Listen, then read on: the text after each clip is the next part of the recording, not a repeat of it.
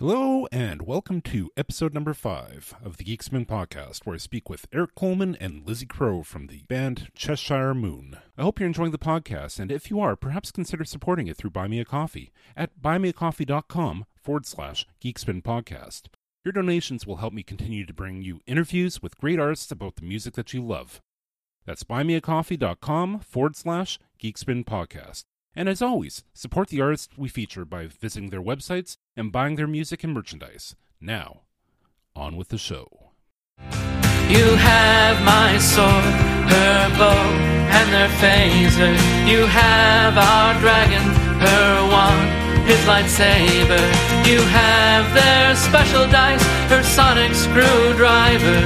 We are united by what we love. We are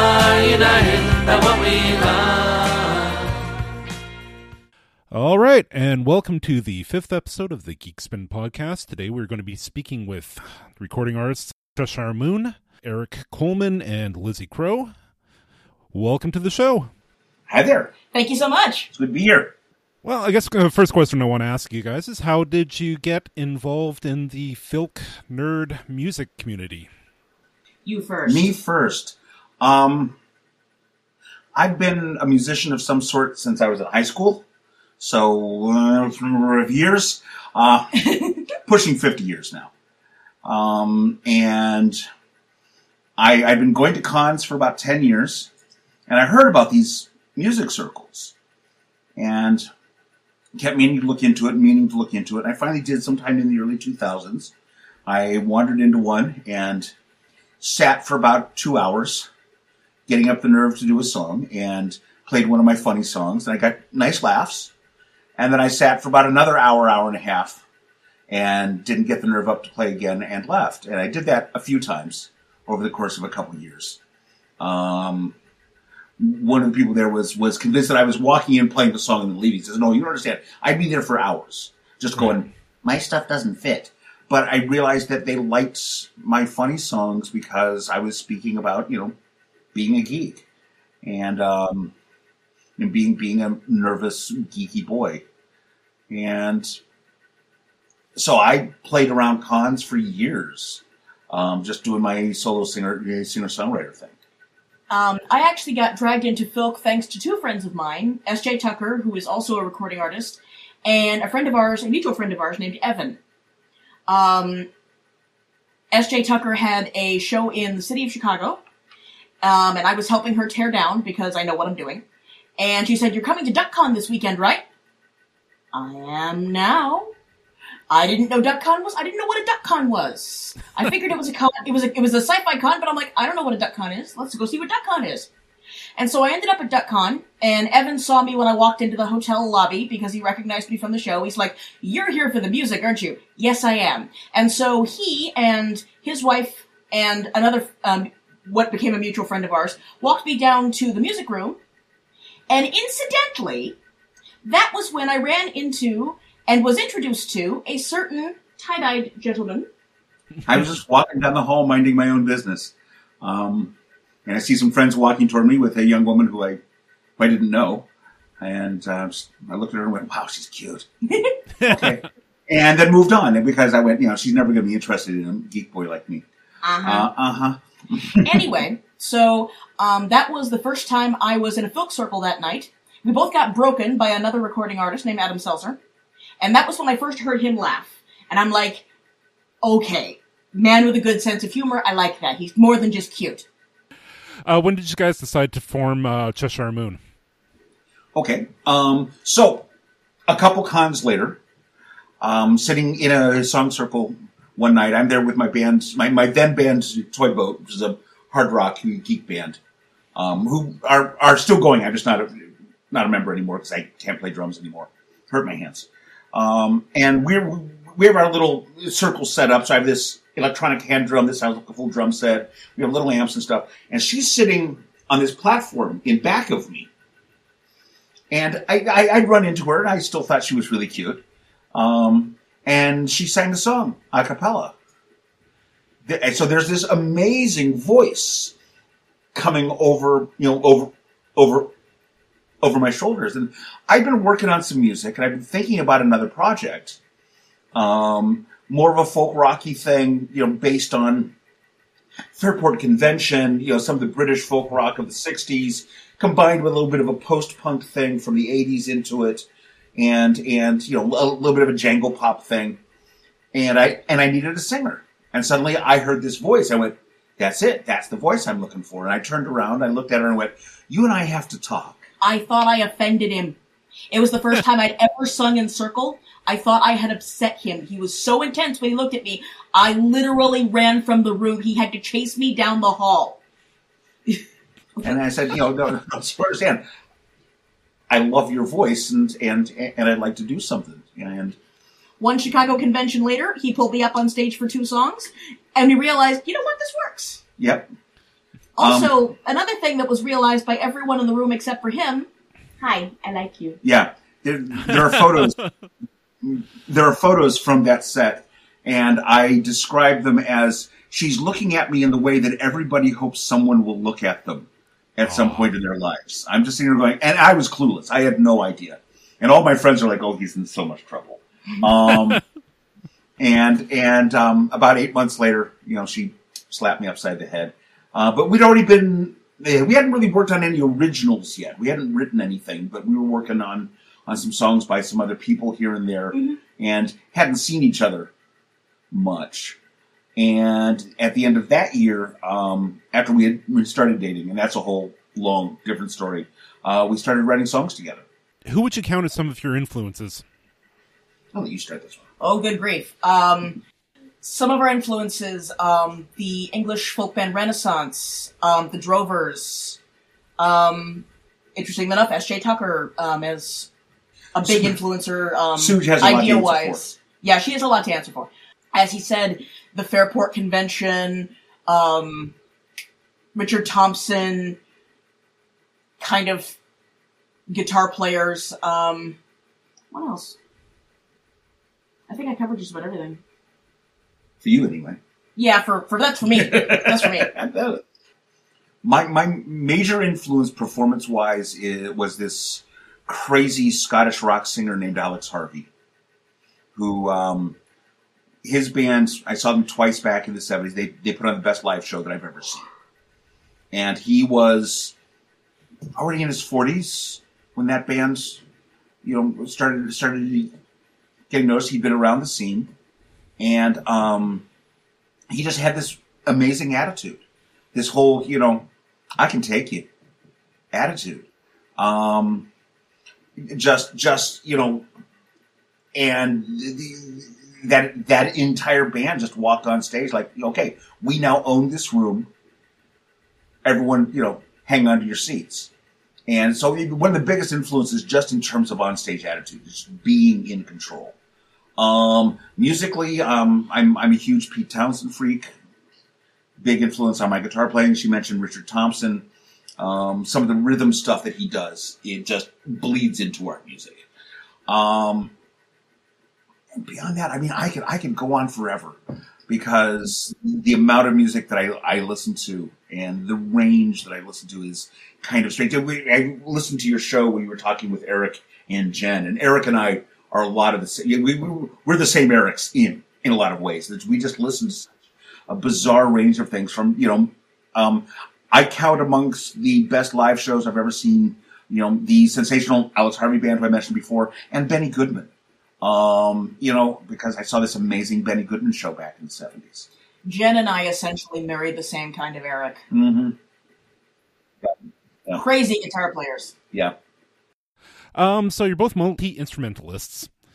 Uh, Lizzie, you play uh, violin, mellowlin, which I haven't been able to find uh, any description That's my word. of. That's his word. He made up the word. Okay, So- all right. That, I'm I'm I'm I'm a huge prog rock fan, and one of the instruments that was very important in the '70s prog rock is a thing called a a a, a mellotron, and it's it's it's it's a keyboard that runs tapes, and every tape is a note, and so that that ethereal orchestral sound that you hear in like a lot of old Yes records and Genesis records, that's a mellotron. We have a pedal, we have an emulator pedal on her fiddle board that makes it sound like a mellotron, and so I decided that that was now called a melolin. It, it doesn't exist anywhere else outside of this band.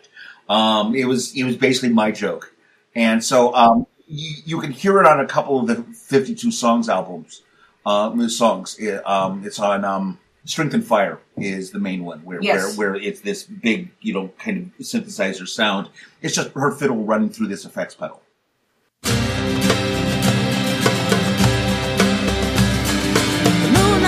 Was dancing across the path unto the stones.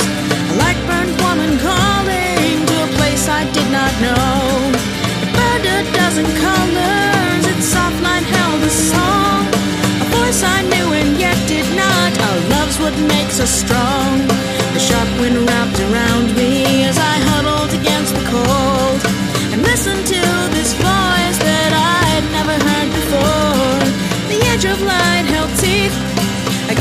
unknown cold. It held back all I could not see and all I did not know.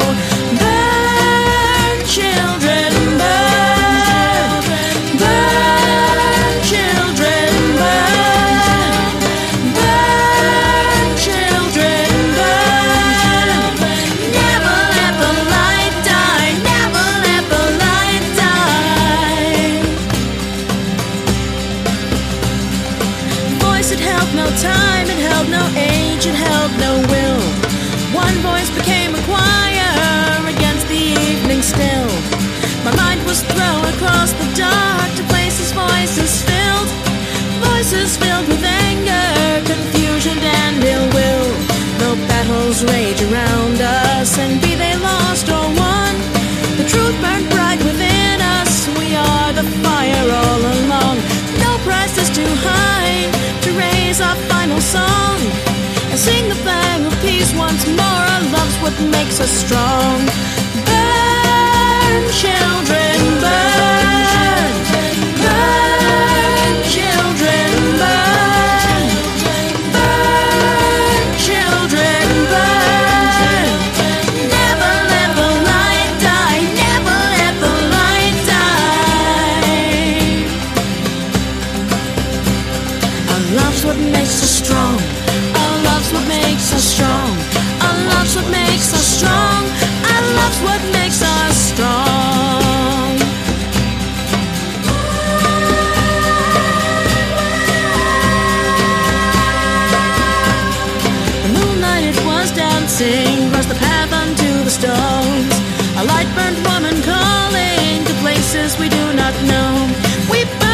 Dozen colors, our light still holds our song. Our voices carry onward, our love's what makes us strong. Our love's what makes us strong. Our love's what makes us strong. Our love's what makes us strong.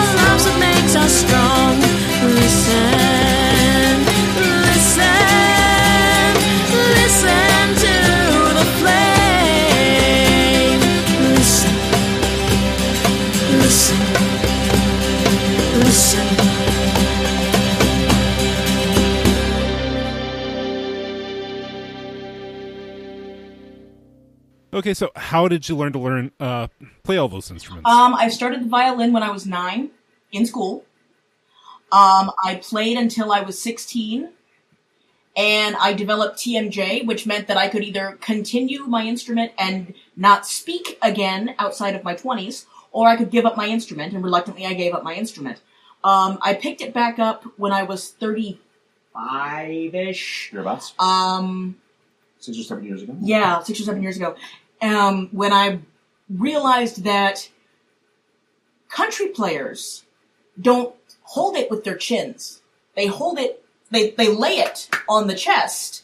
And so I realized there was Right. another way to do this and not have it affect my jaw. now, interestingly enough, I have gone back to some of that more classical positioning and it's not hurting anymore. So whatever was wrong with my jaw is no longer wrong with it, which is also fun. But um, when I was in middle school and playing the violin, I fooled around with a cello, a friend of mine's cello.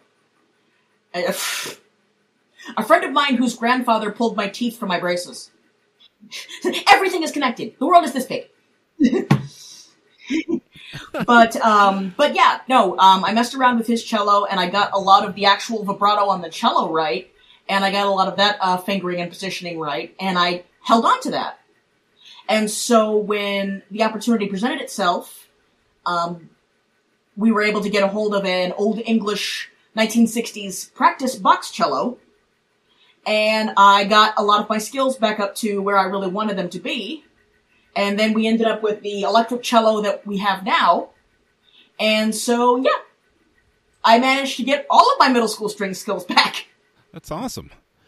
And Eric, yourself, you play guitar, crevoli, crevol, Craviola. craviola. There we go, and uh, hand drum. So you mentioned that you were a drummer, but you're also a uh, guitarist as well. I, I play a lot more than those two. Um, I play guitars in multiple tunings. Um, that's always been one of my things that I like alternate tunings.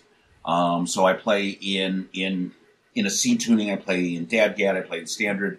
I also play um, mandocello, ma- um, um, bouzouki, um, um, um, the the the, the Craviola is a South American 12 string guitar that it's it's it's more it's it, it's the shape of the body. It's still just basically a 12 string guitar. Um, I also play uh, Puerto Rican Cuatro. Um, I think that's it. That is it. I think that's it. Um, they're they're all guitar type instruments, um, but they have different voicings. They have different feels. They have different numbers of strings, different tunings. Um, I like it because it it I, I'm I'm I'm a pretty rudimentary player overall, and it, it it gives me the ability to have a lot of different voices in what we do musically, backing her up. Um, I mean, I used to travel one guitar, and that was it you know, I, and now we, we travel with a van full of gear when we go places because we'll have eight or nine instruments on the stage with us. For a full show, he has to tune 84 strings for all of his instruments. 84. And I, I, I and, and back to your original question, I, I started as a drummer in punk bands back in the seventies, Okay. and then um, gave that up when I started playing guitar because I always wrote, I always wrote lyrics, but I didn't play an instrument to where I could write music, and I finally decided that I was going to do that, and taught myself how to how to play guitar, and then I got back into drums. Oh, 14, 15 years ago with a toy boat and played with them for about five years and then damaged my hands because I was a, you know, middle-aged man trying to play with the same energy that I was when I was 19 and ended up with four hand surgeries and went, I could probably still play drums, but I don't want to push it. And so I, I quit playing. I can still play hand drums because that's, that's a different process. And I do play a bit of that. I've, I've, we've got three or four or five hand drums around here as well. This is the room where it has all the instruments. Um, it's you know it's it's all the walls are lined with all kinds of things, and and and um, I just like having all those different voices, and it takes me out of boxes. It means that I'm not always playing G, C, and D. I'm not always playing your basic chords. Um, I'm coming up with you know different voicings and different feels and um, different different approaches to every instrument. Cittern, cittern's on there as well. I play cittern. Yes, you do. That's that's one of my notes. So on your albums, you do uh, do some collaboration, but when you guys are playing on stage, uh, is it just the two of you? Usually. It it we will occasionally. Uh, we had a third person in in the band for several years, Susan, who lives in Chicago, and she will play with us when we're in in Chicago. Uh, when we did a guest of honor slot at OVFF, we brought in a rhythm section. Friends of ours, Barry and Sally Childs Helton. Um, he plays bass, she plays drums, and she plays any kind of drum that you can think of. She Um, is a human metronome. She is she's, amazing. she must She's incredible. we have played with a couple other fiddle players here and there. Uh, we have some friends of ours who will get up on stage with us and play some hand drums occasionally.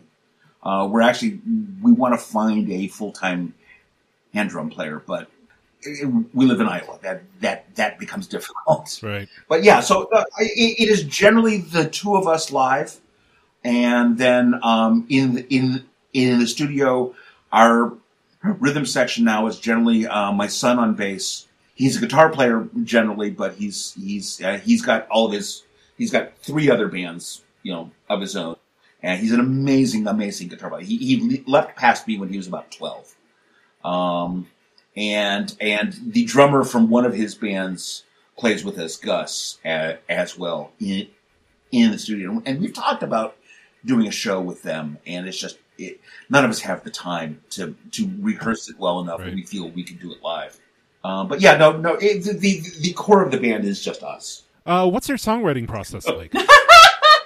Oh, Process? What's that? today? Um yesterday we recorded a song for our patreon page and we went downstairs to the synthesizer studio because i've got a bunch of synthesizers set up downstairs because i got another side project that i'm doing synthesizer stuff. And lizzie just did a couple layers of things. I set up a drum beat and and she sat down and just played the chords and that was it.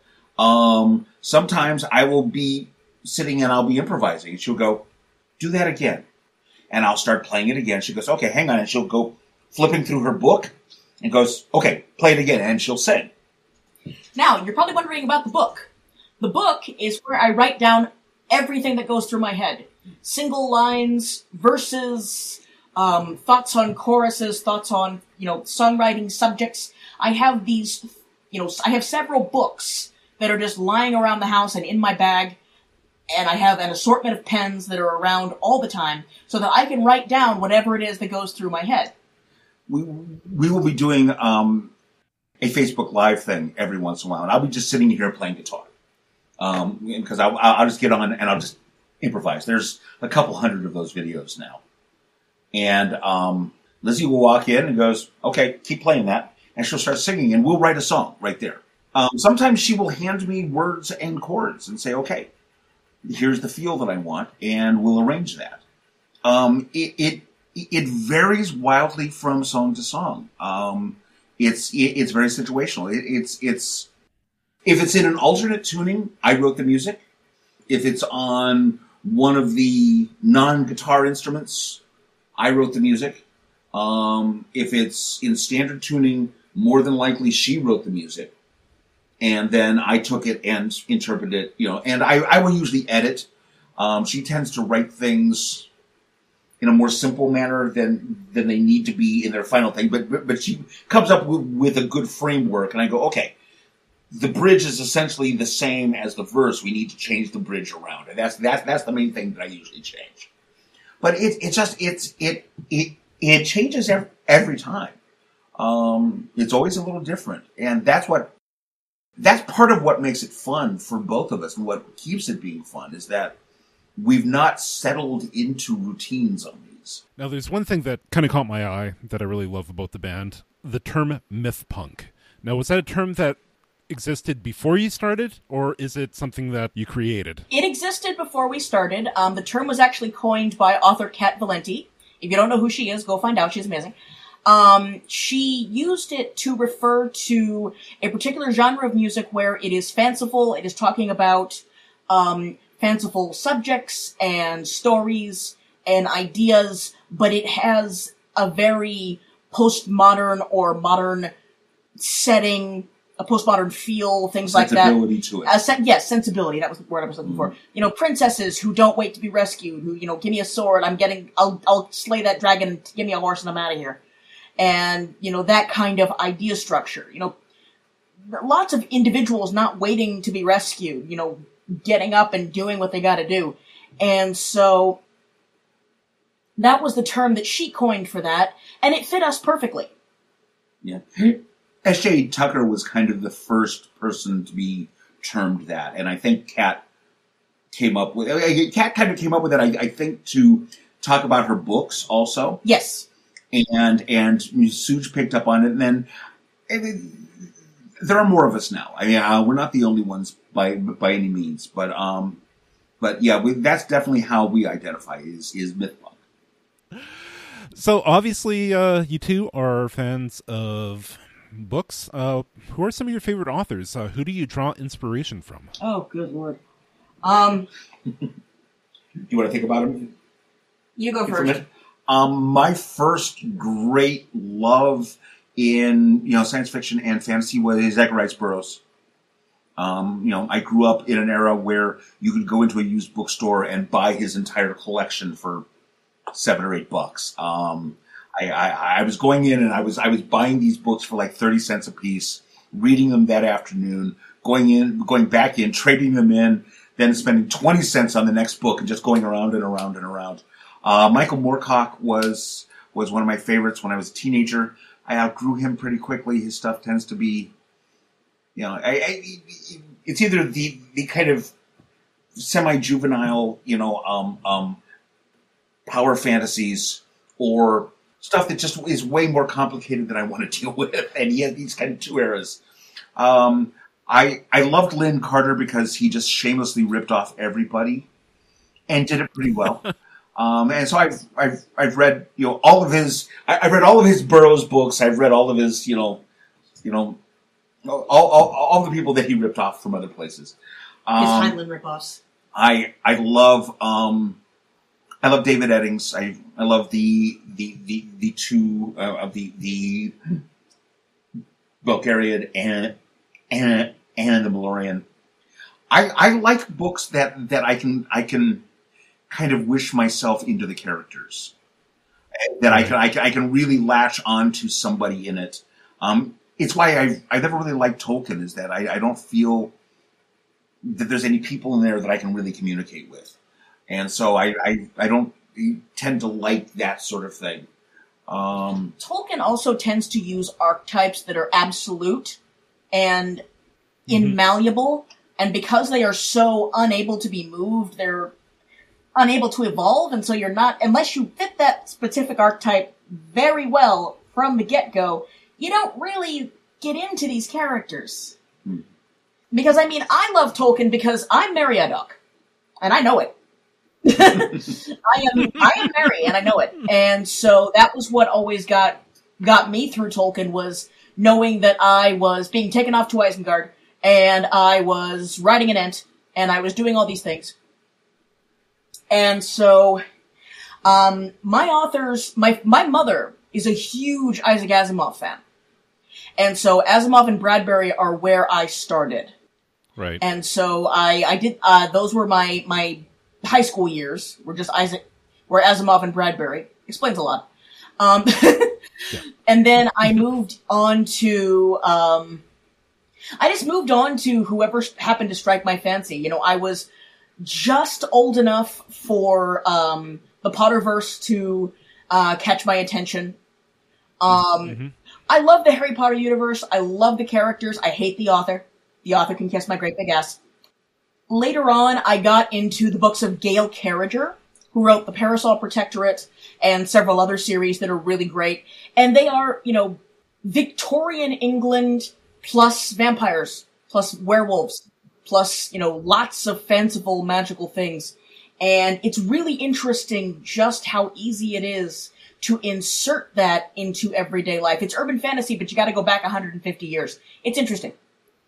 Um, I've also gotten into a more recent series that, you know, speaks to my wheelhouse pretty spectacularly, and it's called Twisted Tales. And it's sanctioned, Disney sanctioned change one detail and create a what if story. There are 12 of them.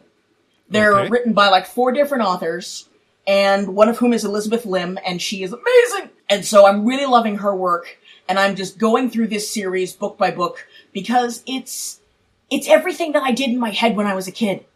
When I was watching Disney movies, I would, I would watch right. these movies over and over and over and over, and I would think to myself, wait a minute, what if this one thing didn't happen? Or what if this one thing changed? How would that affect the entire rest of the story? Would it be completely different? And that's what these authors are doing. And so it, it, that really speaks to me. And it also speaks to my current level of, you know, creativity and thought process because, you know, it's like, what would happen if Rapunzel hadn't waited 18 years for someone to come along? What if she tied her own hair, cut off her own hair, tied it to the, to the uh, window sill, you know, climbed down and just taken off? You know, what, what would that look like? You know, right. we wrote that song. You know, what would happen if Snow White was more magically powerful than the, than the Wicked Queen? Is that the reason why the Wicked Queen wanted her dead? Turns out, according to the original story, yes, it was. But, you know, what would that look like? And then what part would the dwarves play? We wrote that song too. And it's that kind of thing. So you're really trying to tell stories, obviously. Yes, we, really, we really are trying to tell stories, and it's it's stories of taking control of the power that you have, not getting more power, but taking what you have and running with it, and doing, you know, finding your own way. You know, very Moana style. Find your own way with what finding you have, Finding your own strengths and finding your yeah. own path. And one of the reasons why I love Moana because it's like yes, yes, yes, yes. um, but but yeah, no, those are those are my authors and influences as well.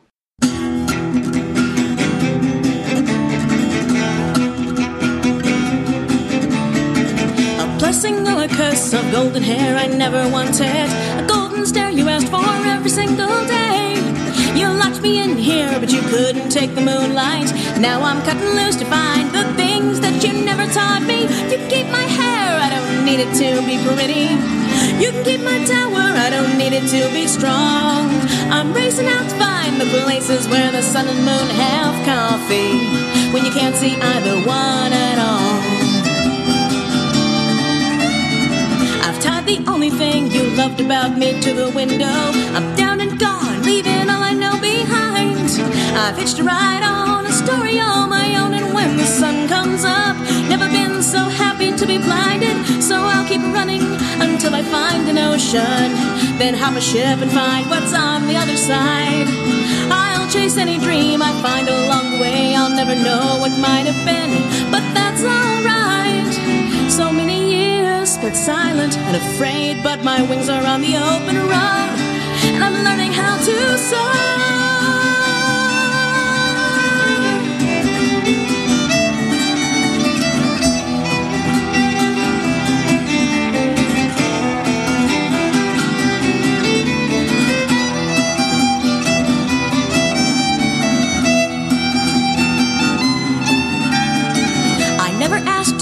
Your precious princess, pet, or puppet. Call me selfish, call me immature, and call me vain. I'll never stop until I hit that far horizon. Even if I never make it, it's worth the price I pay. So you can keep my hair, I don't need it to be pretty.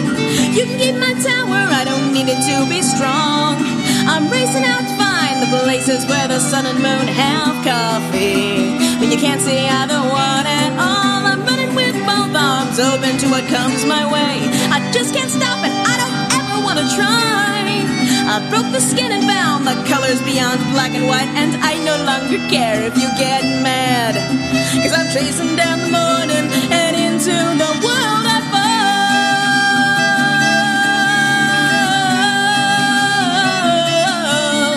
Having coffee with the sun and moon and never looking back at all.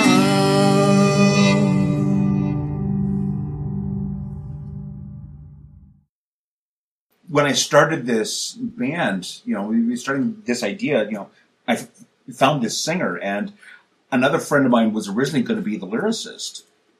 And um, Lizzie started showing me some of her prose, and I went, "We don't need an outside lyricist. Um, we don't need." And she just started these stories, these amazing stories, these amazing worlds, started just pouring out. Um, you know, we're we're working on two concept albums right now. One of which is set in its own little fantasy world that is pretty fully realized.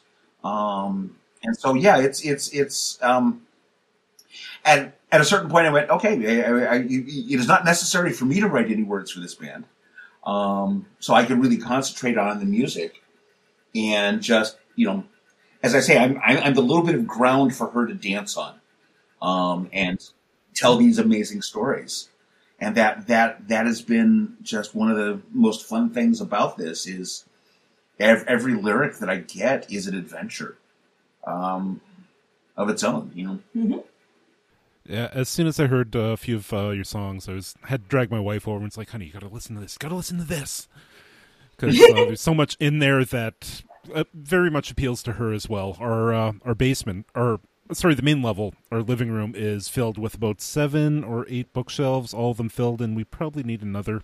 Actually, we probably need at least two more. So our, our our upstairs is you know very mundane looking. You know, she's got a little office in the corner of our living room, but other than that, and then you know I've got my computer in in in in the dining room, and then you go downstairs, and the walls are covered with gaming world maps and and big shelves of games and knitting and books and you know now synthesizers down there. So yeah, you, we, we our our house looks very quiet and normal until you start looking at the details, Except for my paintings that are on the walls. which are lovely, They are lovely. very abstract, but But- but, very lovely. they, they, they, do, they do draw attention. They do. Or is that uh, some of your cover artwork? No, I'm not that good. I am very abstract, very. Um, it doesn't matter being good; it's just it, it's the wrong style. It is a very different style, but also, if you ask me to draw something specific, I suck. it's true. I, you know, I, I'm, I'm far more toward the the nebulous, the less Mm. formed and kind of idea structure based. Yeah, we we Freestyle. we- Oh yeah, I did the album cover for the first one, and it was from photographs. Um, so there was no, it wasn't anything drawn in that point, but we wanted a very real feel for it. And so it's it's a picture of a lake that's north of us. Um, and then the the most recent album cover was a little quick caricature that somebody did of us at a at a con for like a buck mm-hmm. and we've never been able to find out who she is because I wanted to pay her more money for it, but we never find out who it was who who actually did it. And so there, Right. there's a caricature of, of, of the two of us that is that captures us really well. it does. And then um, I'm blanking on names. Sarah. Yeah, Sarah, whose last name I cannot think of. It's it's it's listed on the Bandcamp page who the artists are. Um, a friend of ours, Justin, did one of the EPs. Um, Sarah has done one of the EPs and um, The Midnight Contingent cover. and, and the Midnight Contingent cover. And Shauna Jax did uh, the cover for Crows and Consequences. yeah, good good friend of hers. Yes, also. very old friend of mine. and an amazing artist uh, as well. So yeah, yeah, we, we we look every album to us. We wanted to have kind of a unified feel to it. Right. We, we, we, we, we wanted to be something where it makes a sense as a whole. Uh, Ways of of uh, Wind and Water was very much about the world we were living in. It's very much about our current realities. We wanted something very natural to it. Um, crows. We asked for a little quick sketch from Shauna, and she gave us the picture of the two crows on the front. And she had not seen one of the pictures from us playing live that first time, where she's looking at me from a kind of an angle, and my arms are waving around in the air. And Right. that's exactly what those two crows are doing. It says, Have you seen this photo? She went, I hadn't seen that. No. And so the little cartoon of us on the back cover, she did after seeing that photo.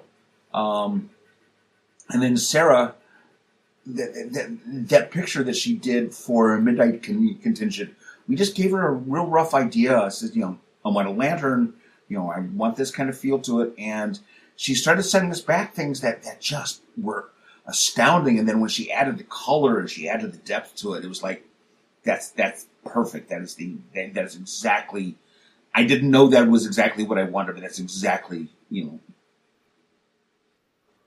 And we we try to support our artist friends. yeah. We you know we look for you know our friends who do art who do art semi professionally, professionally, who just do it for fun. You know we we want to support our friends. Mm. Uh, I can appreciate that. I mean, the whole uh, one of the hashtags in most of my uh, posts is always support independent music. Darn yeah. Have the majority of your albums been recorded at home? Have you done any studio work? we we um everything up to the 52 songs project was recorded um, by a friend of ours donna miller um, the, the the initial sessions for for ways was recorded with someone else and then his studio had to shut down because he had to move um, but donna donna did um, all of the overdubs and the final mixing on ways she did both of the EPs. She did uh, Crows and she did Midnight Con- Contingent. Um, she has now moved off to the West Coast. Uh, my son now lives in that house because the lead singer in his band was Donna's son. And so they have their own little studio. And then, And she rewired her entire basement. yeah, I mean, she put you know XLR connections all through It the drywall. It was amazing. It's a beautiful, beautiful space, but it, it is a home studio, but it's professional level. Yeah, and then um, a friend of ours, uh, uh, uh, Brian Dudley, did did the Fifty Two Songs album in his studio, which is which is very similar. Um, and he's recorded a whole lot of Iowa acts there. He's he's recorded maybe 50, 60 bands over the years there. Wow. So, which uh, conventions can we find you at? it it changes every year. We we do two or three a year just because of our budget. Um, we are planning on being in Capricon in February, assuming that that it happens. Uh, we are planning on being at OVFF if it happens. OVFF isn't going to announce whether they're actually going live until Ju- the first week of July. And if they announce that it is, we will get our reservations. We will go. You know. Yeah.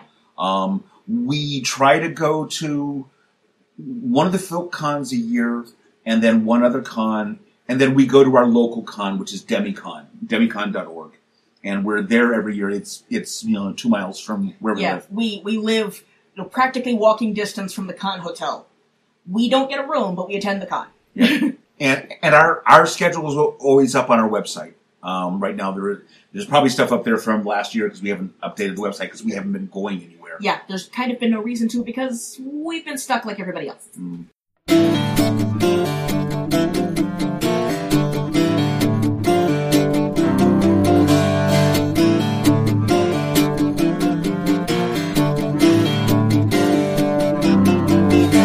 We all know the lion statues of the libraries, protectors of the knowledge held inside. But if you scratch the right one just behind the ear, eyes show you where the secrets lie. Catnip came to life one night along with all the pages, paper dolls with flat inky smiles.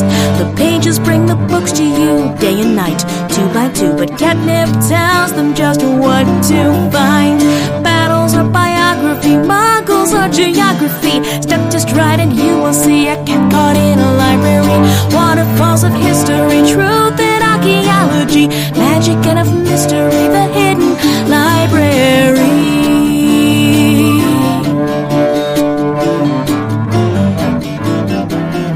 In the windows you'll see lantern light drifting through the night. For midnight is the busiest of hours. Are calling books of life and death and dreaming, and the love that every blackened heart desires. Catnip is their search engine, he's a stone card catalog, and his results come out as mice and rooks. But if you catch the right one, the mice will tell you stories of everyone who's ever held that book. Battles are biography, muggles are geography. Step just right and you will see a cat caught in a library. Waterfalls of history, truth and archaeology, magic and of mystery, the hidden library.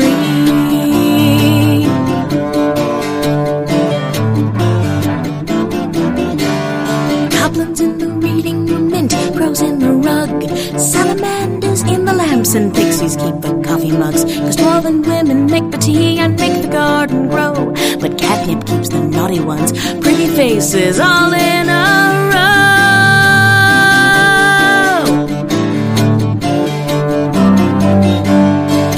the stacks hum softly, songs long forgot. And to their voices, catnip always smiles. For when no one is looking, he prowls into their keep to preen and purr and join their songs a while. Step through the cracks behind a door or backwards through an archway and bring along a treat fit for a cat. Mind your manners, quiet please, but never go into the stacks, or you might find yourself scolded by a magic marble cat. Battles geography. Step just right and you will see a cat ruling a library. Waterfalls of history, truth and archaeology, magic and of mystery, the hidden library.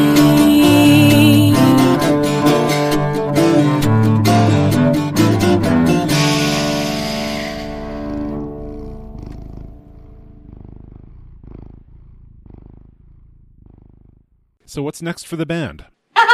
We have three concept albums currently in the works In two different bands. in two different bands because we're insane. Um, we we have a Patreon as well, and the demos for one of those concept albums are going up every other week there. And I got a wild hair the end of last year to write a song for each of the cards of the major arcana of the tarot. We're about two thirds of the way through. They've got about four or five left. So it's it's coming to an end. It's coming to a Mhm. close, and most of them are good as they are. They just kind of need to get spruced, and very few of them. I think there's like two of them that need to get rewritten completely because they're disasters. But that's okay because that's part of the process too. And so we got that going. We have um, the first of the um, concept albums that we were trying to get done that was supposed to get recorded last year, and well, last year kind of didn't happen for most people. Um, it's called Callanwood, and it was very much a a fanciful perspective on the times we were living in. Very divided, very uncertain, and it ends well. It ends very well, um, and it's just a matter of you know seeing things for what they are, and not for what you're necessarily told to believe. It's about believing what you see and going with that. And so it's it's very it's very interesting. There's a there are a couple internal storylines that are happening um, that the album that you know happen throughout the album. It's it's fun stuff. And then there is concept album number three. So, um, I got my synthesizers back out a few months ago. I was in a, I was in a synth band back in the eighties, because it was the law. Um, Yeah. you had to, and and um, I, you know, we, we wrote a whole bunch of songs. We played a, you know, a fair amount of shows, and it just kind of, we, we each realized we all wanted different things, so we split into wildly different directions.